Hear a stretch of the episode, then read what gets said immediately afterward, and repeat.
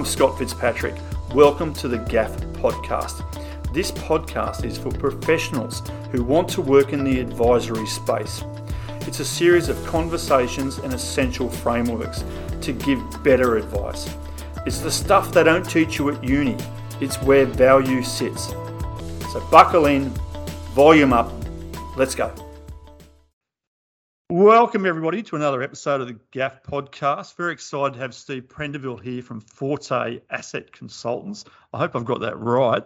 Uh, Steve's Asset a, Solutions. Asset Solutions, there's a good start. But Steve's a journeyman in this space. If you've worked in wealth management, financial planning, you would have heard this name uh, over and over again and it's a broad broad uh, service business. But Steve, welcome. I've got so much to talk to you about, from licensing to valuations to industry trends. But just great to have you. Thanks for giving up your time today. Oh, thanks for the invite. I appreciate it. Good, mate. Maybe you help me. Let's talk about your background. How did you get into Forte? You look, I suppose, uh, 30 plus years. Uh, Several years ago. Yeah, exactly. Um, look, started off in banking in New Zealand, uh, stockbroking in uh, the UK, came to Australia in 87 and became uh, Australia's youngest financial planner uh, in September of 1987. Oh, yep. yeah. Uh, and then from there, sort of from advising to creation of a dealer group, National Mutual Financial Planning as I was then, yep. went to first state funds managers in the 90s, which was just a fantastic uh, exposure. Um, and then accepted a partnership into Deloitte's, and that was um, as a partner and also CEO of Deloitte Financial Services, high net worth um, advisory group, and grew that. It was then sold um, to the aggregate, aggregator Stockfords, and ah. I, saw the destruction of a business that I loved. Um, I was on garden leave for 12 months. Um, and in that period of time, I literally just walked the beach most days. I sort of knew what I didn't want to do. Um, and that was really go back into the dealer space, go back into um, funds management.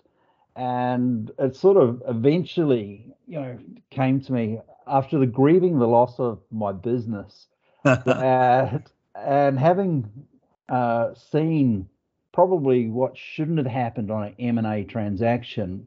I went to an FPA uh, uh, conference and I had a lot of people coming up to me because it was a fairly public sort of disaster. Yes. Um, oh, you brought back you brought back memories for me, Stockford. I haven't heard that name for a while. Yeah, and it was then everyone started sharing sort of the horror stories, um, and it was from that that I thought it should never happen again. And there had been no specialist M&A group just on financial services. Uh, so in um, it was 2003, um, I created one. Wow. And, and that's really sort of led to um, where I, you know, 19 years of primarily selling financial services businesses.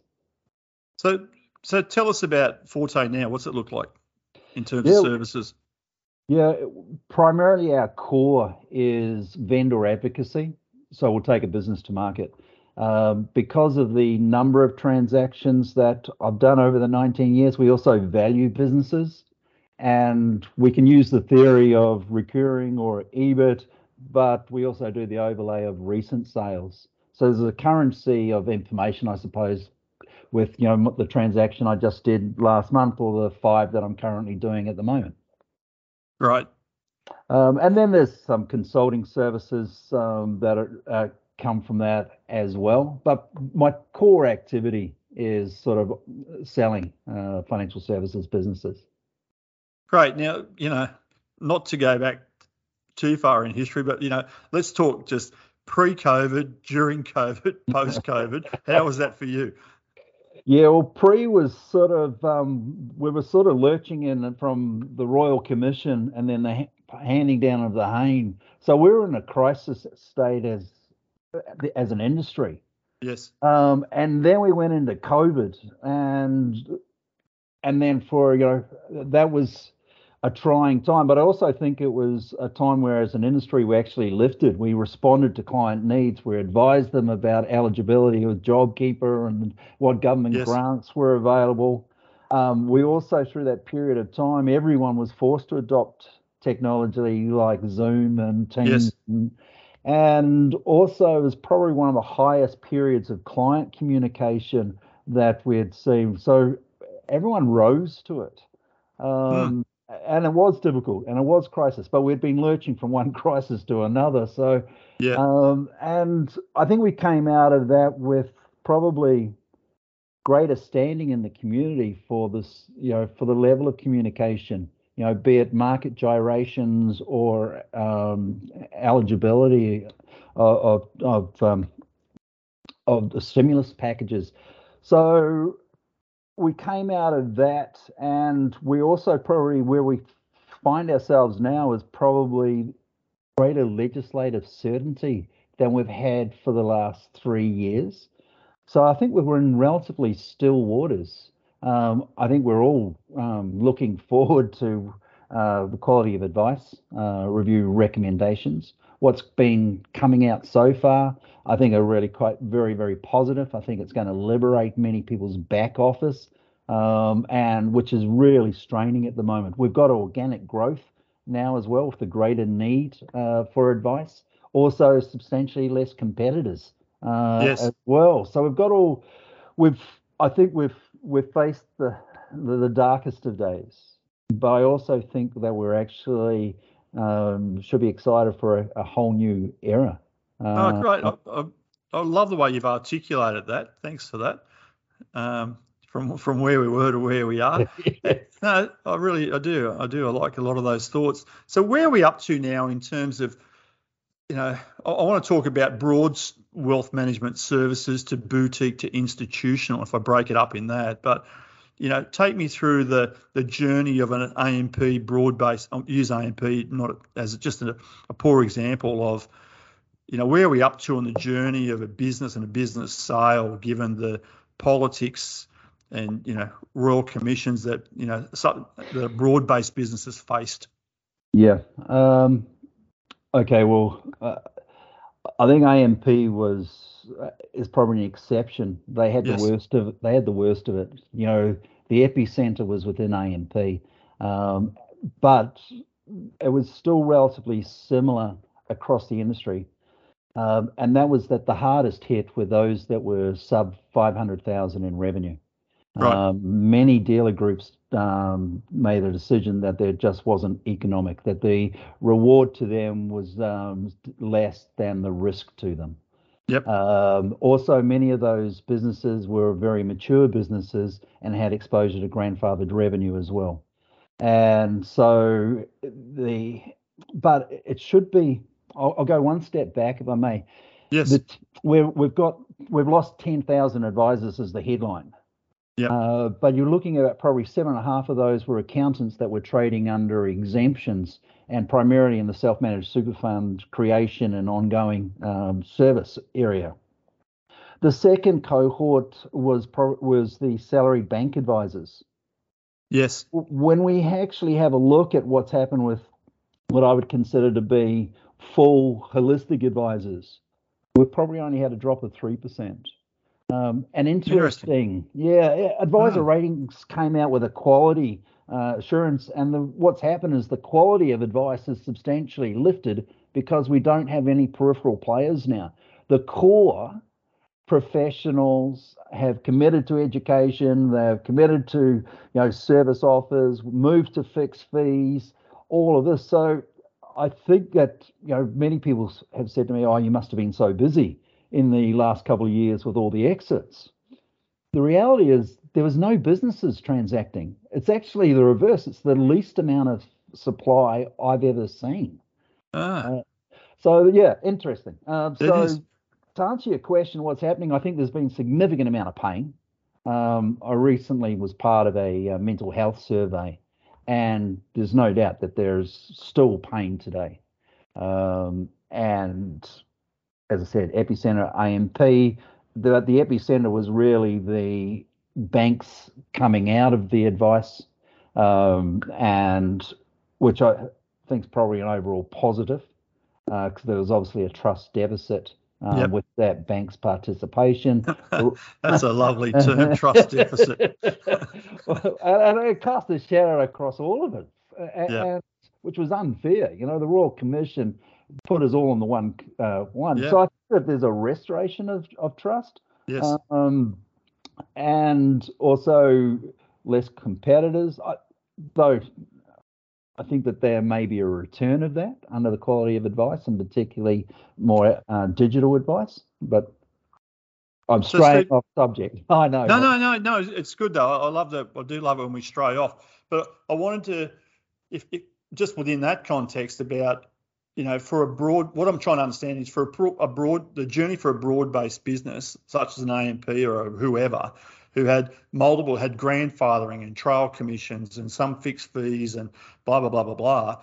Um, what's the ride been from a valuation point of view for those people heading into the heading to where we are today? Yeah. Okay. So as an industry, we were sort of generally speaking, we're at three times recurring revenue, um, or six times EBIT. When they um, moved BOLR from four times down to two and a half, the whole industry sort of came from three down to two and a half. Right. Um, but there was also a period where everyone was sort of frozen, both buyer and seller, because we had all this legislative uncertainty. Yes. And we also had to fix our own houses.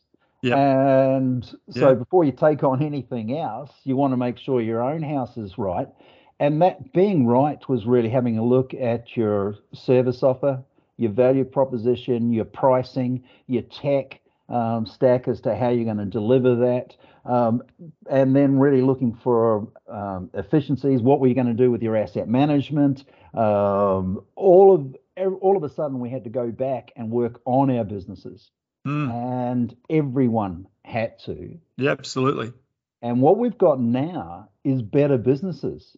You know, we don't have large clients subsidizing small clients. We now look to profit per client. We look at the service offer that's delivered. I think uh, we're obviously uh, have only engaged clients now, so there's no lazy money, uh, and that changes. The, you know, changed all of the financials uh, for many anyway, with grandfathered uh, uh, revenue being removed, and so all of us went back sort of and looked at the business. And so valuations have come up. Um, if I bring an asset to market in metropolitan uh, capital city, I'll have somewhere to 30 to 50 buyers to every single asset. Uh, and uh, we're sort of not selling less than three times um, yep. or or six times EBIT. But it, it's not demand inflation. It's actually just better quality businesses. Yeah, that's a really great um, uh, point because we and you know I, I, grew up in the AMP era, you know, 30 years ago, yeah. where you where your points made that we've gone from being sales machines to actually turning into a real business. Yeah, and it's and it is a profession, uh, and we're getting recognition for it. And I think that that'll only uh, continue to grow. We've got oh. great corporate compliance and overviews and regulators you know, one of the highest regulated industries uh, in the world. Um, and so I think that, uh, and there's never been a greater need for advice, and that'll continue if we can move down into a recessionary environment. Uh, so I think that we're really well positioned. And where where are we on that journey from industry to profession? Do you think are we oh, midpoint? Are we we've started? Where are we? Yeah, look, I think that we're probably 70% uh, there. I think that um, more education, you know, as more university sort of ones, where the problem we have is um, we're not refilling the cup. You know, it's the recruitment side is now one of the biggest issues. One of the greatest inhibitors that we face at the moment is that the vast majority of practices in this country are at full utilization. There's no spare capacity. Mm. Smaller businesses, they're limited to bringing on maybe one new client a month. Yes. Uh, and so we've got our own inhibitors. And for many, it's because there's been, we've been in this one shock after another for multiple years. It's the first, and there's probably been underinvestment in many businesses. For sure. Um, and that's primarily in personnel. Many don't carry spare capacity, and yet now we've got all this growth emerging. Uh, so I think that's one of the issues. And yes, we've got all these exits, um, but we're not re- we, we we've got very little newcomers coming into the marketplace. But I think that'll change, and I think once we start attracting new talent, and it'll be from multidisciplinary areas, it'll be from the accounting space, from the legal area, it'll, and I think that we once we start to get recognition within the universities, and there is already, but I think that'll continue to grow, and a greater respect around the profession, then I think you know that's where we'll come into a true profession and and being recognised uh, when you know by school leavers. Gotcha.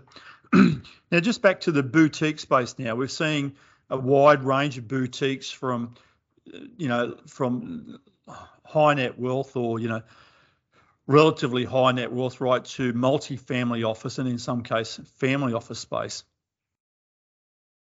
That seems to be a, a growth area. Something i'm you know uh, passionate about is this move up the spectrum towards more complex high net worth clients who can you know value your services. And for, for me it's always around having less clients higher relationships. But have you seen, you know, in your uh, walking around the streets, banging on doors, are you seeing a growth in that area, and how do the valuations start to stack up in those slightly different businesses? Sure. Um, so, one, everyone's had to do that with the affordability of advice, with the increasing of costs 24, you know, the average business is operating at 24% EBIT uh, at the moment, and their costs over the last three years have increased by 40%. That's in the areas of PI and the like. Yep. And so 100,000 clients were orphaned in the last 12 months simply because they couldn't afford the new costs that have have come through. Yeah. Uh, what, what, I'm what I'm seeing on the family or ultra high net worth um, one is actually they have been coming down and buying high net worth boutiques in preparation of potentially legislative change in regards to qualification as to who's sophisticated, moving away from the two and a half million to five million. The sort of expectation that there'll be sort of more retail protections to that area, which I, I believe there should be, just mm. because you know um, the real estate is now over two and a half million, uh, or they can kick yep. a football better than anyone else. Yep. Doesn't make them sophisticated investors. Yes, so, that's been, it's been a common theme on some of these podcasts that right. that discussion point. Yeah, but great. Yeah, so yeah. I, I think that there's been um, the seek, there's been acquisitions by ultra high net worth family offices into high net worth businesses so that they can cascade the intellectual property up.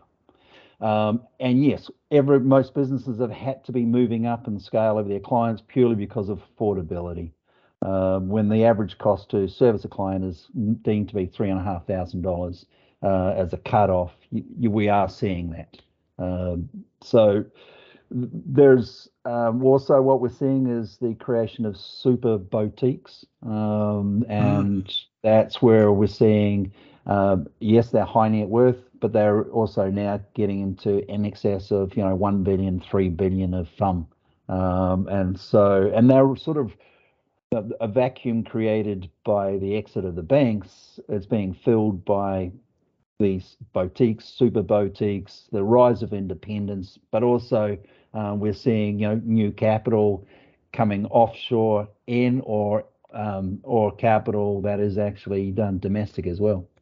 And and why is that? Sorry, two questions there. I think is that's really interesting. The super boutiques. Um, I can see that happening. We're seeing the biggest transition of wealth ever. Yeah. Uh, we've, you know, we've seen a lot of money coming in from overseas from, from an investment point of view. But to your point now, we've got institutional investors from overseas wanting to come into Australia as well, or, or already here, yep. buying up wealth management practices. Have you had much exposure to that market? Uh, yes, I have. Um, I've sold businesses um, to them. Um, actually, meeting a new one next week. Uh, so more are coming in. Um, and, and, without breaking confidences, I don't need to know the names. What what what's their interest? What's the why for them? Well, I suppose fourth largest um, superannuation system in the world and growing. You know, we're looking at moving to 4.8 trillion dollars by 2027. Uh, the other one is exchange rates. Um, so if you're US and we're at 60 something cents at the moment, there's simple arbitrage. Um, part of it is also we have built better businesses. Many businesses are actually operating at 35, 40% EBIT or greater, which is giving more than a 15% return to investors. We're in a legislatively uh, known environment as yes. well. Uh, high levels of oversight, which makes it a relatively safe uh, area to invest in as well. Uh, so there's a number of sort of uh, I, I, think, um, and also some actually want to learn from what we've gone through as well. Again, that IP sort of flowing uh, through.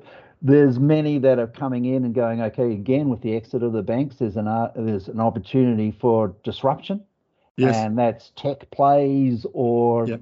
or funding the creation of uh, mega uh, boutiques or super boutiques. Um, there's also a, a, real issue we have within the marketplace, or, and not just within our industry, but across all of Australia, and that's succession. And where many, where your likely successor uh, younger, but have you know little kids and big mortgages, how do they then sort of you know buy out the principal? Um, and so they're now coming in uh, as an investor lot and will take minority or full interest. Yeah, it's quite there's quite a number of boxes that I can see that, that ticks for them from an investor point of view. One is obviously that you know the relentless pouring of money into superannuation. yeah, exactly. a guaranteed uh, income stream there. I'm, I'm just laughing that I'm hoping they're not coming over to buy distressed assets, but uh, I don't think they are. So, no. Steve, that's that's great. Let's just keep moving along now. Licensing, self-licensing. What, what's the trends there that you see at the moment? Okay, so the biggest trend that we've seen was the migration of the advisors, which was coming out of those bank-owned institutions and going to medium to small dealer groups. Sub 10 was uh, normally where they were going. Uh, that migration has uh, basically ceased to a large degree. Uh, but there's still a preference for small rather than large, so their individual voices can be heard.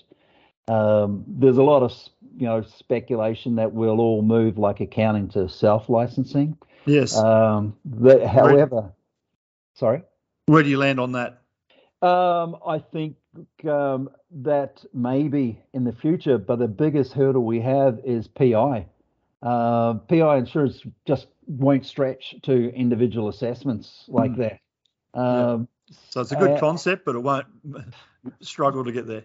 Yeah, not yet. You know, PI yeah. is one of our biggest issues that we face. Um, yeah. Any business and the growing cost of it, the reduction of you know Lloyd syndicates um, to out making allocation to be it geographically and then industry based to us. Um, so I think that that's probably the greatest hindrance. I think that there has been the growth of independence. We've gone from 70% institutional domination uh, of distribution to now complete inversion where it's 70% independence. Mm, uh, in a uh, very short period of time. Yeah, and that's why there's so much pain. You know, there's such dramatic change in such a short period.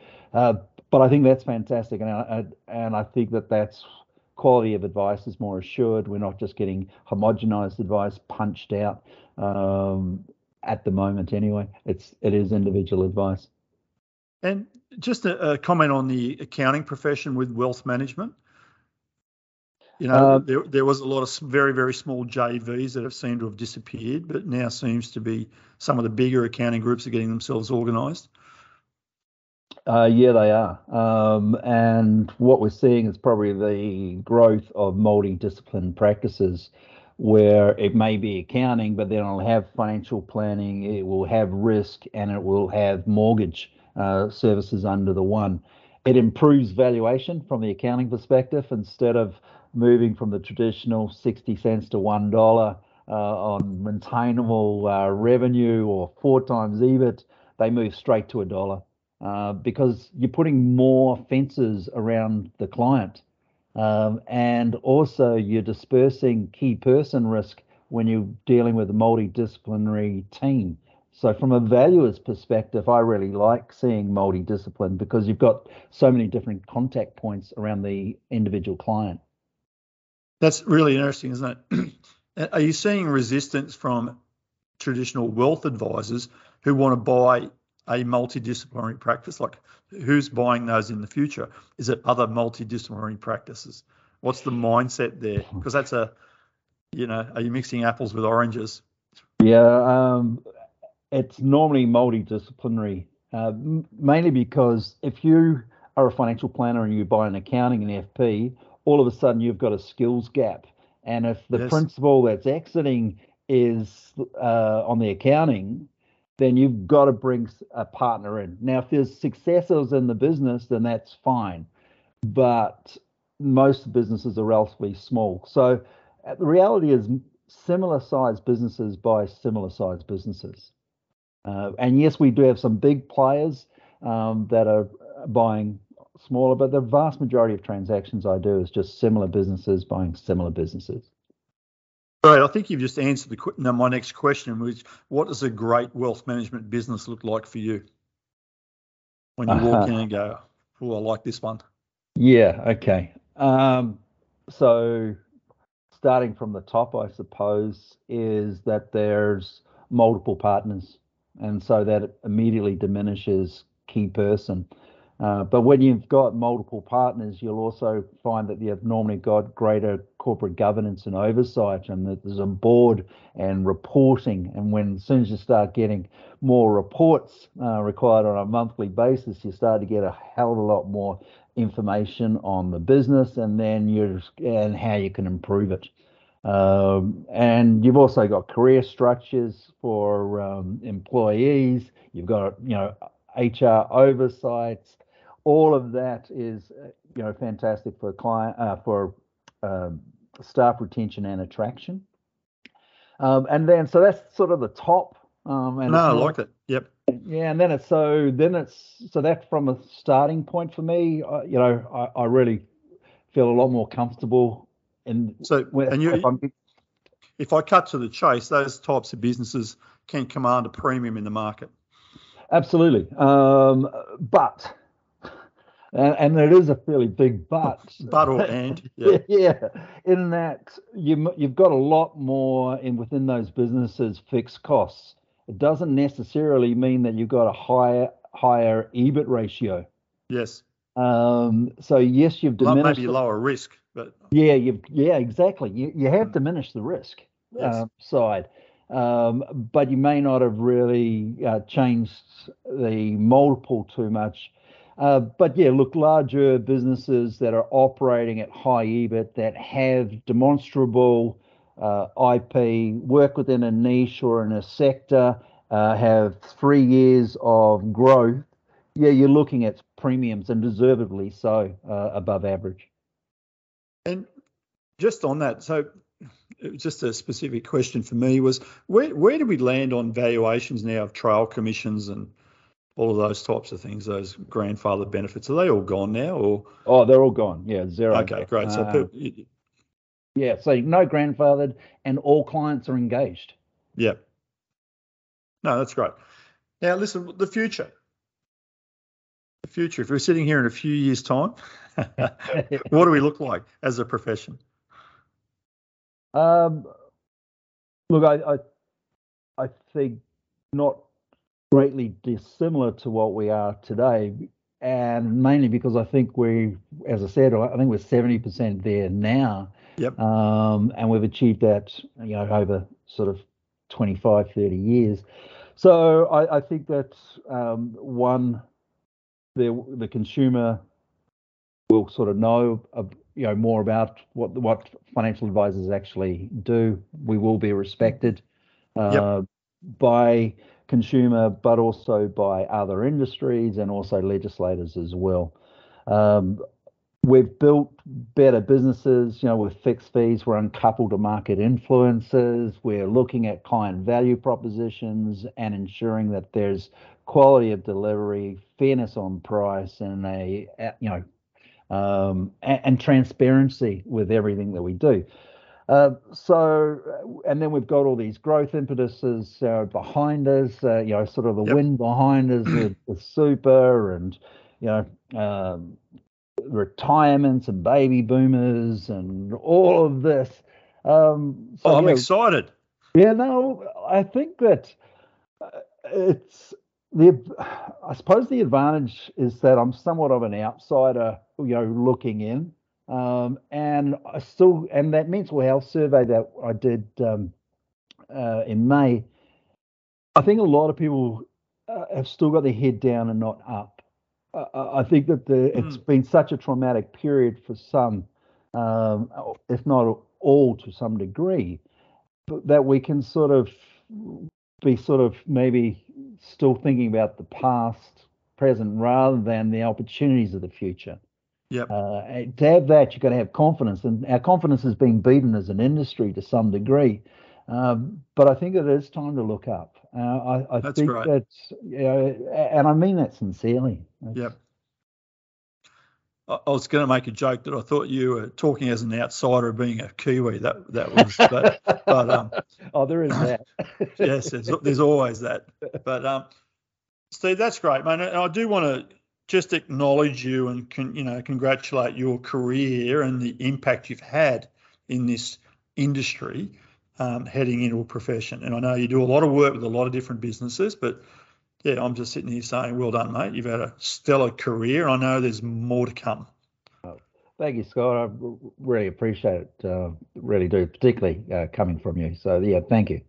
No, that's great. So uh, just I want to finish off now because there's been some there's been some gold in here. But if if I'm a young advisor starting out, yeah, or an advisor a few years into my career, what, what do you think they should be looking for as, as part of their career path? Um, well, I suppose the best example I can give is my son's just joined the career uh, ah. at the industry, and so he was three, four years at EY, global tax, and then he's chosen to take step back in remuneration like and become a financial advisor. Yep. Um, he's got a law degree, he's got BCom, and he's got you know and improving in, in ongoing education as we speak. And his decision uh, completely, and it was it was really because of the opportunities. As also, you know, this is a dynamic industry to be involved. It's extremely rewarding, you know, um, for what how you can positively change someone's life. Yes, it's uh, a it's a really incredible role that you get to play. Yeah, it is, and it's a really important one. It's gratifying. It's food for the soul, and yep. also, you know, you can um, feed your family uh, yep. as well.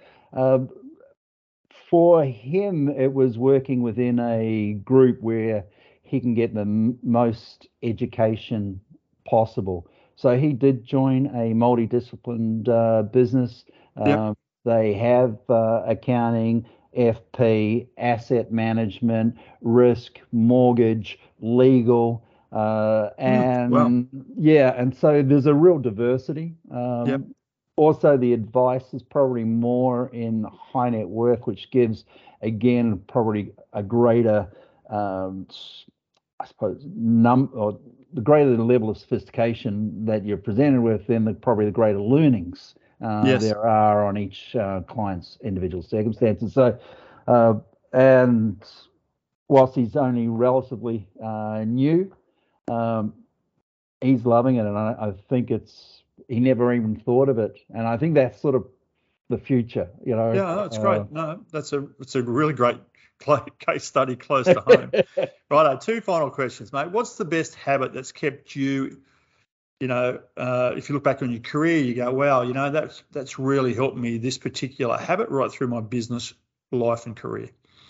So something that stands out for you that you're not religious about, but it's a yeah. It's, oh, it's a, I, I suppose the first one is do no harm. Yeah. You know, uh, I'm involved in transactions, but it, I suppose the whole way through is, you know, never try to rip someone off or screw down a deal or you know um, do anything that um, you know didn't meet, I suppose, my own sort of moral compass of what's fair and equitable. You know, uh, a career, you know, 30 years and that take and reputation takes a long time to build. But can Five minutes to ruin. exactly. Um, so I think that's you know do no harm, um, Yeah. and, and if anything, do good, and you know uh, as much as can, be it like education or you know uh, whatever you, you can do. Uh, That's a that's a really lovely start point. oh, well, that's fair, you know. Uh, And, and what I've been asking everyone is the, the last one is if you had to put one word and you had to write that one word on a rock for you, you know, what will be the word for the next, you know, 12 months for you? Now, just to give you a little bit of time to think. So mine, uh, a few, uh, you know, my one of my words one, for one year was joy. Yeah, Right. now, joy's not fun, right? Um, and then the word for me has been enrichment this year. It's the lens I've been making decisions about how I go to work or show up for the family or you know act with with clients, etc. Is there something that is there a word that you would use as a lens to look through for you? Uh, the first one that uh, it's grow, um, and, and that's both from a personal as well as sort of the business. Yep. Um, and, and grow to me is sort of just, um, I suppose it's learning. You know, Yeah. it's uh, and so and that's one thing that you know I, I, I sort of try and commit to is is learning. Um, I can see by the bookcase behind you, there's a fair bit of that sitting in.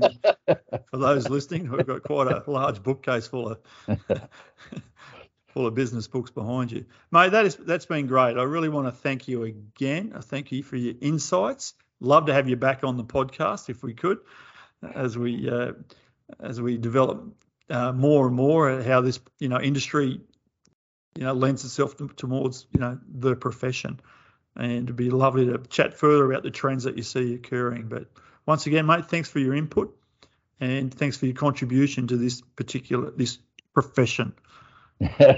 oh, th- thanks again for the invite. Um, I appreciate it, uh, the opportunity, and uh, mate, thanks for doing this too. You know, it's uh, and I hope it's uh, for your listeners.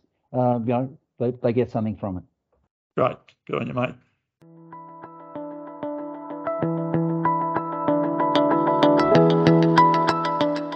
Thanks for listening to the GAF podcast. We've now developed the Essentials package for advisors. It's the collaterals video and training for you to work in this high net wealth space. Also, we're running a course for those who want to work with significant families and significant individuals. For more information, go to thegaf.com.au.